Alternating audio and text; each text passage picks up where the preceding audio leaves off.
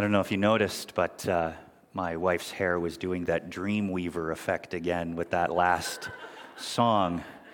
Um, I personally found it beautifully distracting and wonderful in that regard. So that's how we met. That's uh, the version of that. You'll have to ask me about that uh, at a later time. It has nothing to do with our message today. I just thought that was kind of neat.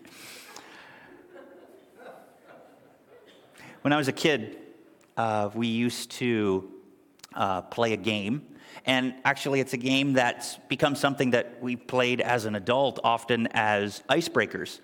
Um, and the, it's a game about uh, if you could ask anyone at any time, at any point in history, a question, who would it be and what would you ask them?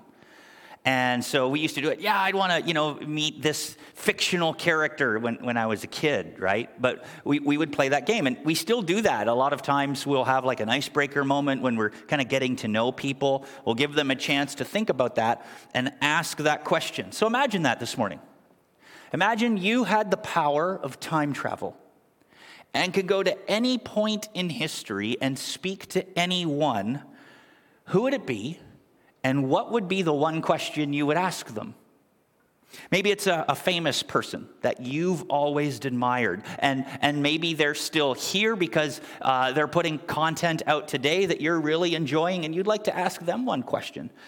Or it's someone who shaped your life. You got one question to ask. What would it be? Maybe it would be, What's your secret? What's your secret to writing your, this story? What's your secret to making that song? What's your secret of writing all the songs, of writing all the things, or, or something like that? How do you stay focused and encouraged in the tougher times? Maybe be something like that. Or maybe you'd want to meet a powerful leader, someone uh, in, in politics or the military, someone who can shape how a city develops someone who can shape how a state develops or a country develops or the international community at large is developed. You get one question to ask them. What do you ask them? You might ask them, What's your view on this political issue? You might say, Would you be interested in supporting this cause or plan that's, that's personal to me that I think would be good for the city or for the state or the country or the international community. Or maybe you'd say, Why don't you support my plan or my idea on this particular topic? Why don't you do that? But this is church, right? And because it's church, you may have a different person that you'd maybe want to go talk to, but let's say the person that you wanted to go speak to was Jesus.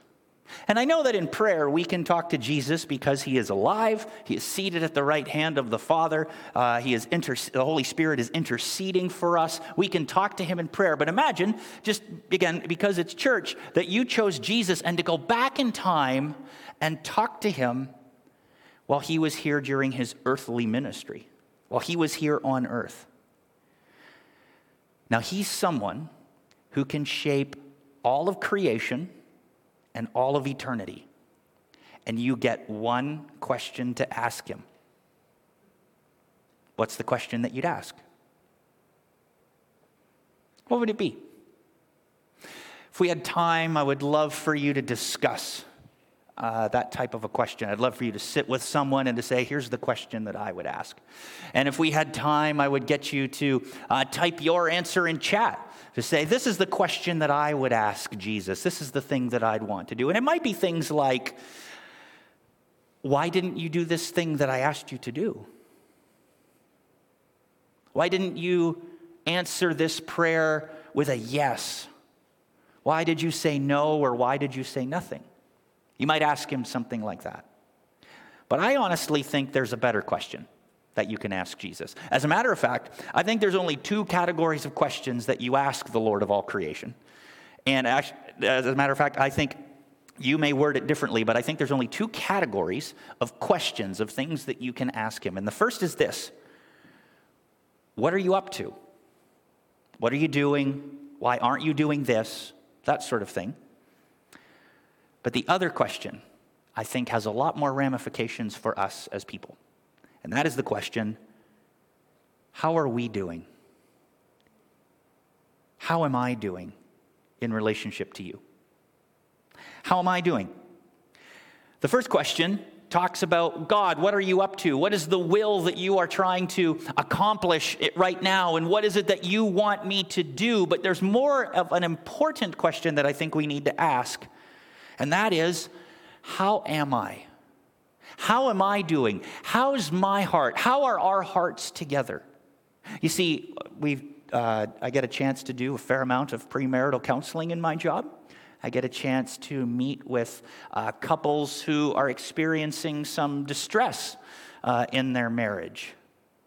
And I have always found that as I've analyzed marriages, as I've looked at marriages over the years, the best ones always take time to check in with each other. They check in and they ask, How are we? How are we doing? How, how am I doing? Like, how, how are we? Is, am, am, I, am I assuming that we're okay when there's something that I need to be working on? And they just, there's just this check in moment. And you don't have to have those all the time with your spouse. It's not every day, but maybe there's some serious issues that you do need to work on. All my point is, is that what I have found in successful marriages is that a husband and wife come together and say, Hey, are, are we on the same page? How are we? How am I? in this relationship. How, and we get to kind of hear the other person's point of view. We see both of these types of questions in Scripture, right? There are times when the people of God are to ask God, What is your will for my life? What are the things that you have specifically put me on this planet for? And what am I to do? And those are good things. Search me, O God, know my heart, lead me in the way everlasting, right? But the second one, I think, is actually more important.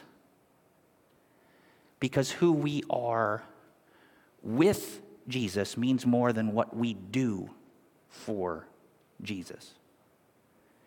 Who we are with Jesus means more than what we do for Jesus. Last week, we um, kind of continued in our little mini series here in the Gospel of Mark uh, that we're calling Son of God. And we talked about, talking about what great Christians are. That great Christians serve those who are overlooked and unqualified, right? They, they are a servant to all. But last week, we also learned that great Christians don't just know a lot about God, they are desperately dependent on God.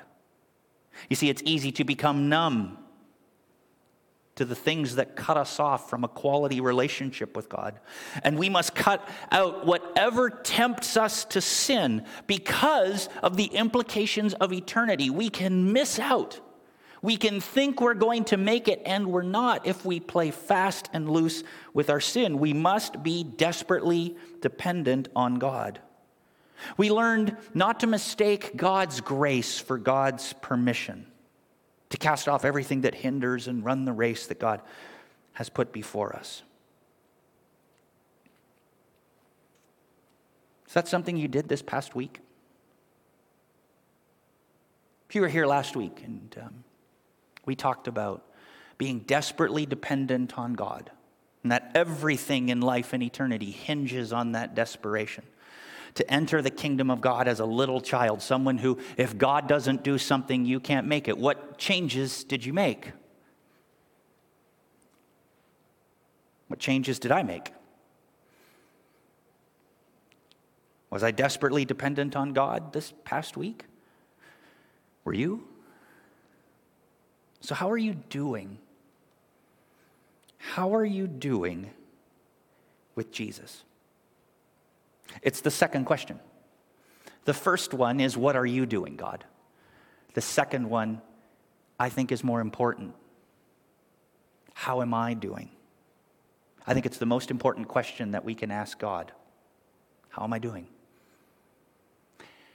And there is a story in the Gospel of Mark that shows us what happens when we get right with God what that desperate dependency looks like. If you have a Bible with you, I'd encourage you to turn with me to that story in Mark chapter 10, starting at the 17th verse. Because it's there we read this As Jesus started on his way, a man ran up to him and fell on his knees before him.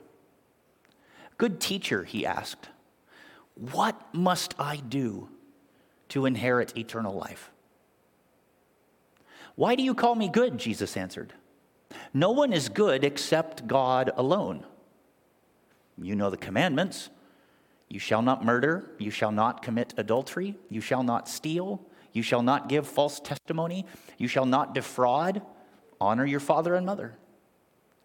Teacher, he declared, all these I have kept since I was a boy. Jesus looked at him and loved him. One thing you lack, he said. Go, sell everything you have and give to the poor, and you will have treasure in heaven. Then come, follow me. At this, the man's face fell.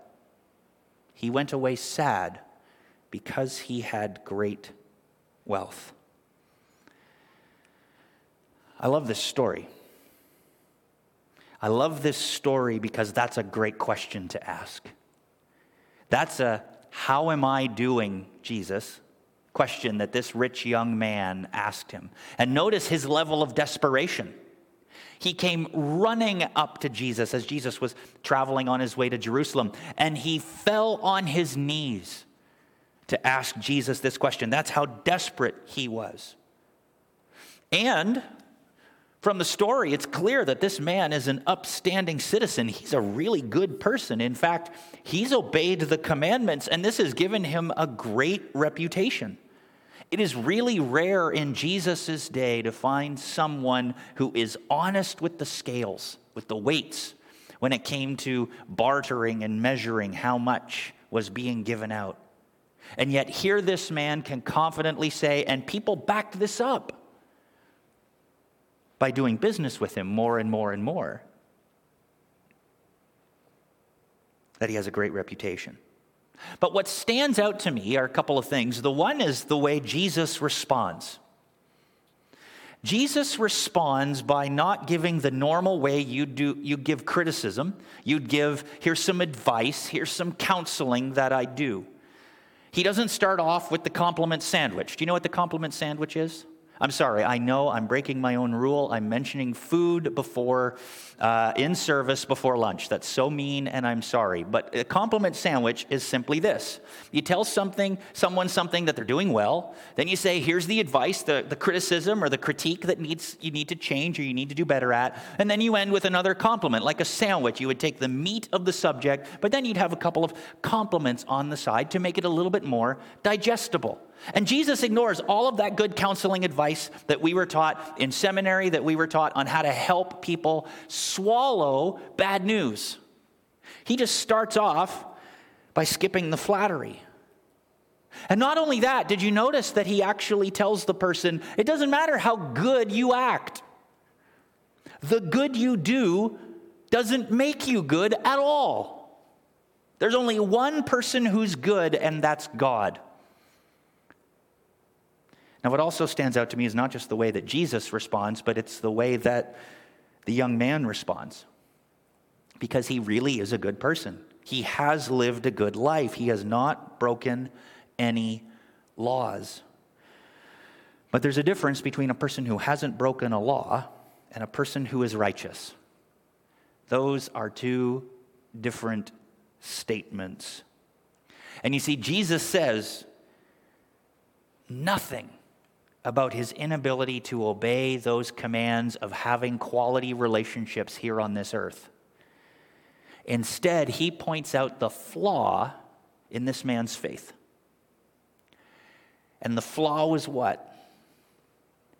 That he was rich on earth without being rich in heaven. Did you see that?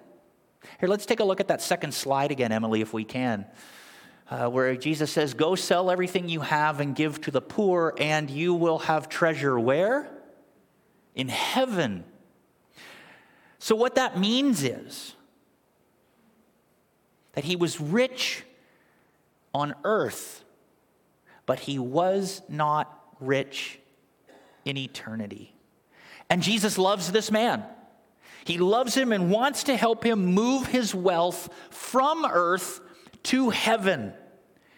And he says, Give up your wealth, give it to the poor, and follow me. And this was hard because the man had a lot of wealth.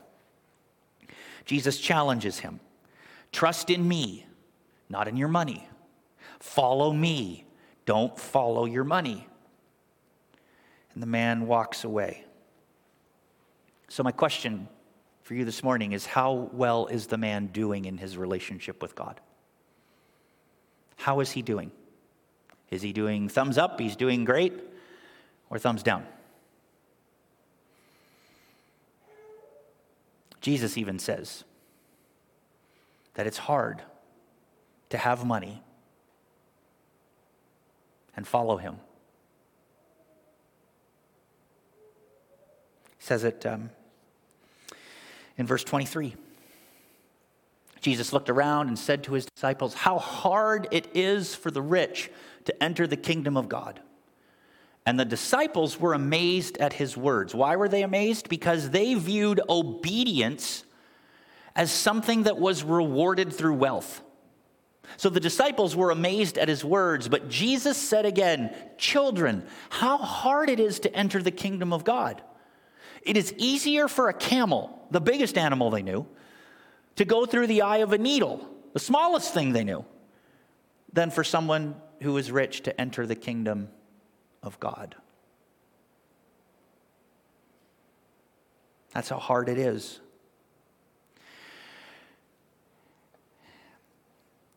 And Jesus starts to meddle in our lives a little bit because don't we need money to live? Don't we need money to survive? Two things we need to see here. What you possess can turn around and possess you. The things you own can turn around and own you. In other words, sometimes the good things from God become our God. We begin to idolize the blessings of God rather than worship God Himself. And the other thing we need to realize is this is not only that what you possess can turn around and possess you, but saying Jesus only on Sunday is one thing. And living Jesus only on Monday is another. In other words, you set your priorities, and then your priorities will set you. And when you combine both of these things together, it becomes almost impossible for the wealthy to be desperately dependent on following Jesus. There is a disadvantage to having wealth and the comforts of income and security that make it increasingly difficult for something that was already hard to do enter into the kingdom of God. It is hard for the wealthy to do it as well. So, our solution is usually to do this it's to say, I got this covered, Jesus. I'm not rich. Right? We say, Well, I, I don't have enough. I'm not rich. I mean, just look at all the other people around me. They're rich. They have more than I do. But have you ever noticed that wealth is always contextual to the culture in which you live? It's never actually only like a set specific, hard and fast number. As a matter of fact, you can go to, I think it's MIT's website. They have a standard of living calculator that you can see from your own zip code how much it takes to live a comfortable life. And according to the statistics just here in Gates, New York, 40% of the people that live in the town of Gates itself live a very comfortable life. And they are more wealthy than many, many others. There's a huge wealth disparity. Something around the lines of half of the population makes about thirty-two or thirty-five thousand dollars a year or less, and the rest of the population makes about seventy-five thousand or more. And there's not much in the middle. And you can guess which one of those numbers is the one that says when you make this minimum amount, all of a sudden things begin to get more comfortable for you. However, if we were to take that $75,000 and try and live on that in New York City, would you be wealthy? No. If you were to take that $75,000 a year and you were to go and live in a bunch of mud huts in Africa, would you be wealthy? Absolutely, you would. It is always, always dependent on the cost of living. It is always contextual. So, our defense of, well, no worries, I'm not rich, so this doesn't apply to me, is a fallacy that we fool ourselves to think this type of treatment of our wealth it doesn't apply to us but in the same way that the rich young man had a challenge with his wealth and his wealth was getting in the way of following Jesus we have to ask ourselves the same question are we struggling with our wealth with our money, with our possessions in following Jesus. How are you doing in following Jesus with your money? Will you surrender all your wealth? If Jesus came to you and said, This is my plan for you, this is the one thing that is holding you back to trusting me only in faith, would you do that? Statistics tell us that Christians in America have a challenge with this. Christians are giving at 2.5% of their income. So, whatever they get as an income, they give 2.5% of that, which is low. And it's even more shocking when you realize that in the Great Depression era, it was 3.3%. There is more money that has been generated and been created in the last 90 years, and yet people are giving less and less, and Christians are leading the way. Only 3 to 5% of Americans who give to their local church do so through regular tithing, giving 10%. Only 3 to 5% of people in their local church tithe. When surveyed, 17% of Americans state that they regularly tithe. So people are saying one thing and doing another. And get this, if your own personal wealth increases for family making for families making $75,000 a year or more, 1% of them give at least 10% in tithing the number goes down as the wealth goes up. Now, we just recently finished a whole series uh, back in, I think, June, uh, where we talked about how money matters. What you say, uh, what, you want to know what God says about money because your money's already saying a lot of things about you. That was the challenge that this rich young man had. And that is the challenge that many of us have here. That is a challenge that you may have. Can I trust God when I feel I don't have enough? And what if God comes and says, I want you to sacrifice more? Hear me well. It means that you may be rich in earthly things, but you lack in heavenly wealth. What you do with your money says a lot about your heart and your desperate dependence on Jesus. But as always, Jesus doesn't just leave us in the dirt and say, figure it out, folks, and walk away. Instead, he says there is hope. It's challenging to be sure, but there is hope. And we see that in verse 26.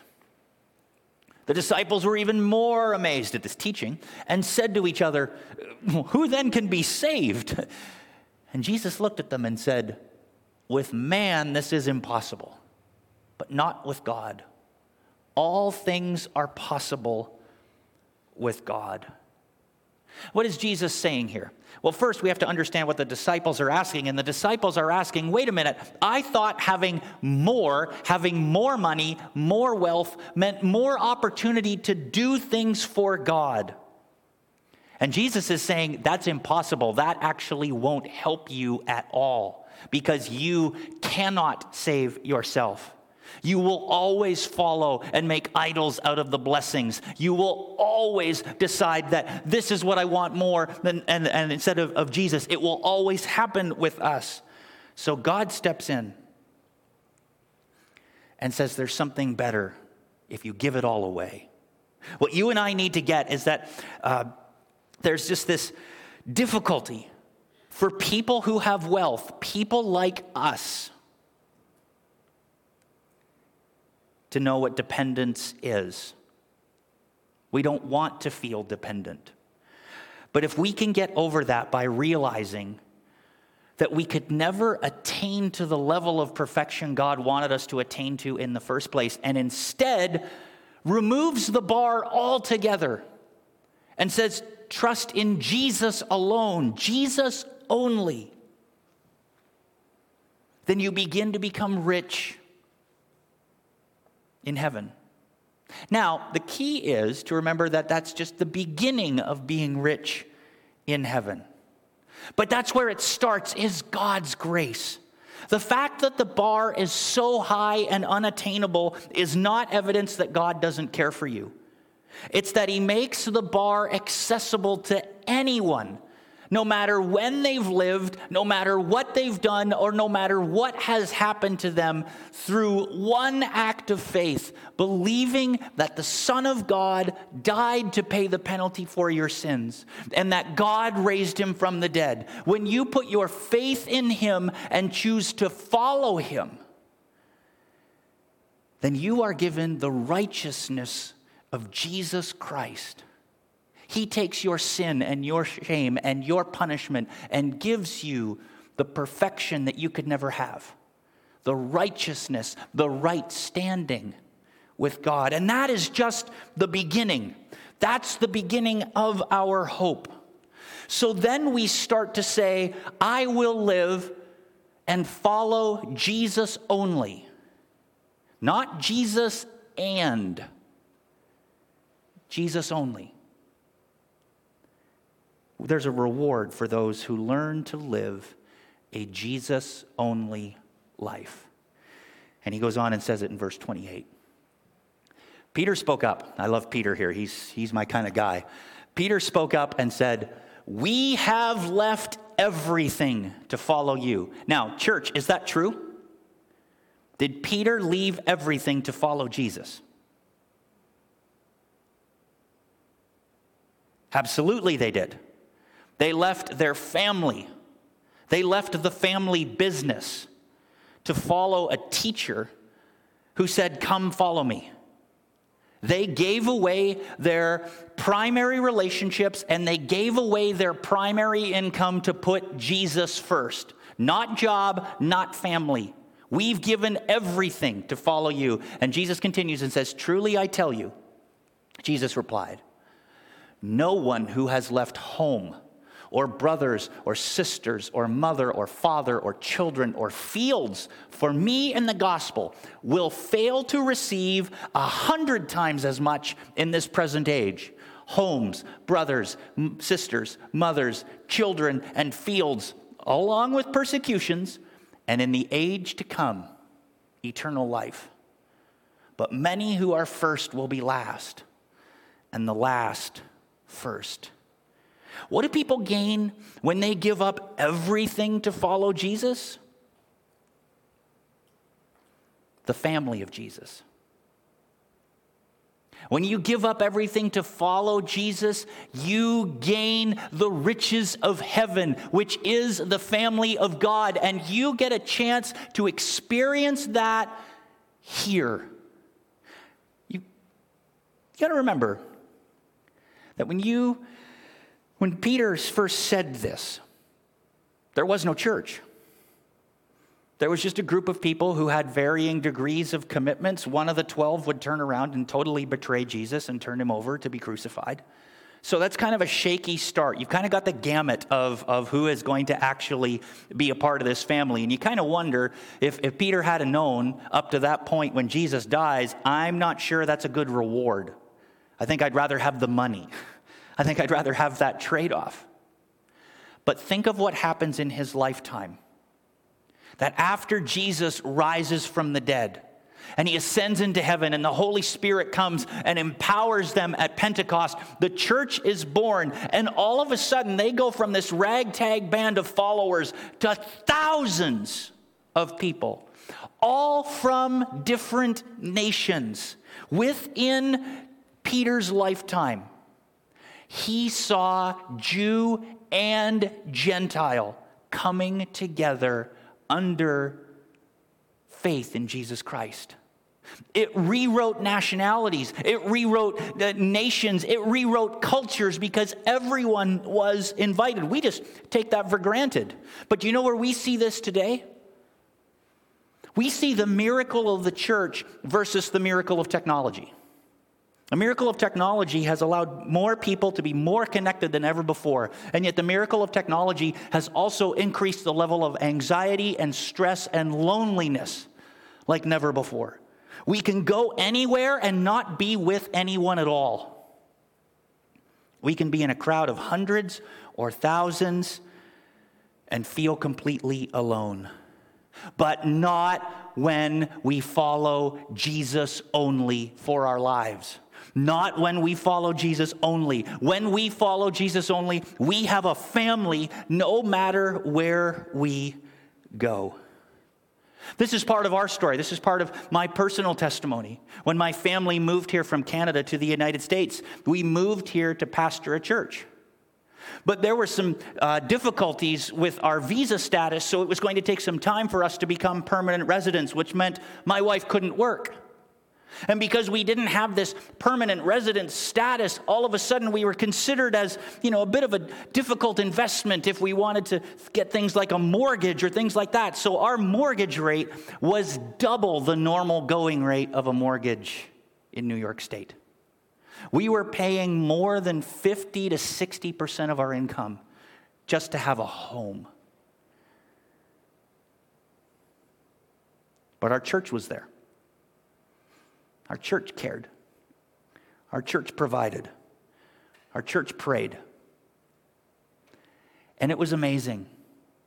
I remember saying to Krista one night, I don't know how people move across the country and not be a Christian. Because you can get to any place and find a church of Jesus following believers who welcome you, not because you have anything to offer, not because you have a skill set that you can provide, but because you are also a follower of Jesus.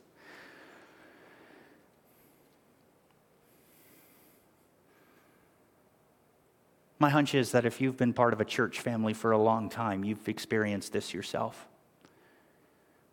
Where when your struggles become known, your family rallies around you. We see this over and over and over as I've engaged with God's family all around the world. I get the privilege of talking to international workers on a number of occasions. And I get a chance to uh, travel with Crosstalk Global and train uh, pastors how to preach and how to minister. I get a chance to do that. And everywhere I go, there is a church family that I can connect to, that I can be a part of. That's what I have gained. And that church, those people, they're going to be in heaven too. Guess what's not going to be in heaven? My yearly salary. It's what I do with my yearly salary that gives me wealth, treasure in heaven. When you give up everything for Jesus, when you decide, I am going to live for Jesus only, you gain so much more than money. You gain family. You gain valuable ministry. Yes, it's a hard life. Yes, there's persecution from that. But you gain eternal life that has a packed homecoming party. And you get to be a part of that. When you give up everything to follow Jesus, you gain the family of Jesus. And that is worth saying, I'm going to be different. I'm not going to be the statistics that struggle with here's my money, here's my possessions. I am setting the priority now that Jesus comes first before my family, before my finances, before my career, before my hobbies. It's the great news of communion is that you don't have to be a member of a church to participate in communion. You just have to be a follower of Jesus. And if you're not a follower of Jesus, then the best time for you to become one is right now. To realize that there's nothing you could do to earn God's forgiveness, but instead He offers it freely because Jesus decided to take the penalty for our sins on His shoulders and exchange that for His righteousness, a right relationship with God. That is powerful. So I'm going to invite uh, Krista and Will to come. And Krista is going to play while we play some music, while we distribute the elements. But as we do so, I want to ask uh, one of two questions. If you've never given your life to Jesus Christ, that I would encourage you to surrender your life to Him, to surrender your life and say, I know I'm a sinner but I believe Jesus died for my sins. And I believe God raised him from the dead, and I choose to follow him all the rest of my days by putting my faith in him alone, Jesus only. And if you've never done that, as we distribute the elements, then you can do that. But secondly, if you've been a follower of Jesus for a long time, then I want to give you an opportunity to ask yourself this question as we distribute the elements What do you need to surrender for a Jesus only life? Is it trusting Him with your resources? Is it trusting Him with your wealth? I happen to think that's the easiest place to start. But you can do it because of what you gain that's worth so much more than money. You gain a family, God's family, and you can trust Jesus to care and provide for you. Let's prepare for communion.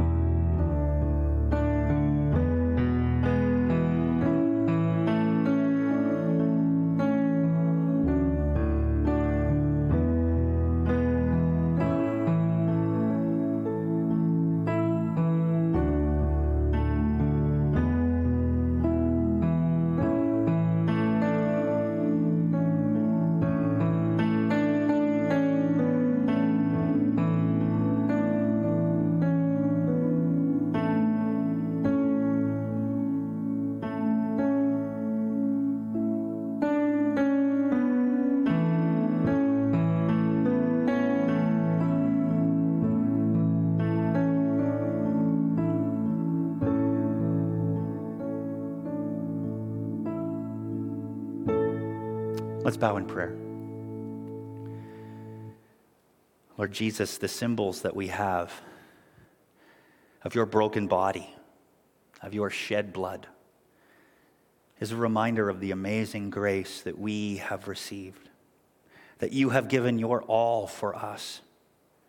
And it is our privilege and our joy to surrender all to you, even the blessings that you give us they pale in comparison to who you are and your great plan for us and for the world for all eternity. Holy Spirit, we continue to invite you to help us to know how we are doing. And Lord, if there is anything that we need to surrender to you, for a Jesus only life. Would you help us to do that? And Lord, if there is anyone here who has never surrendered their life to you in faith, but now is the time, would you give them the courage to accept the free gift of salvation that you offer? Give them the courage to confess that they are a sinner, but that they believe that Jesus died for their sins and that you raised Jesus from the dead, and it's that that you are trusting for their salvation, that they are trusting for their salvation. And may you help them to declare that in faith and begin to follow you. Your broken body, your shed blood, an act of sacrifice and surrender where you gave all for us and we celebrate that together. Amen.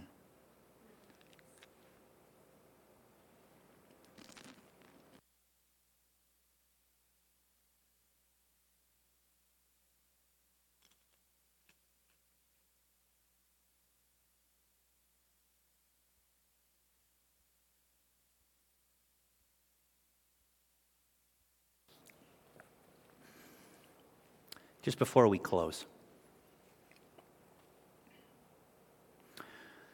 Maybe one way that you can begin to surrender is through the faith promise.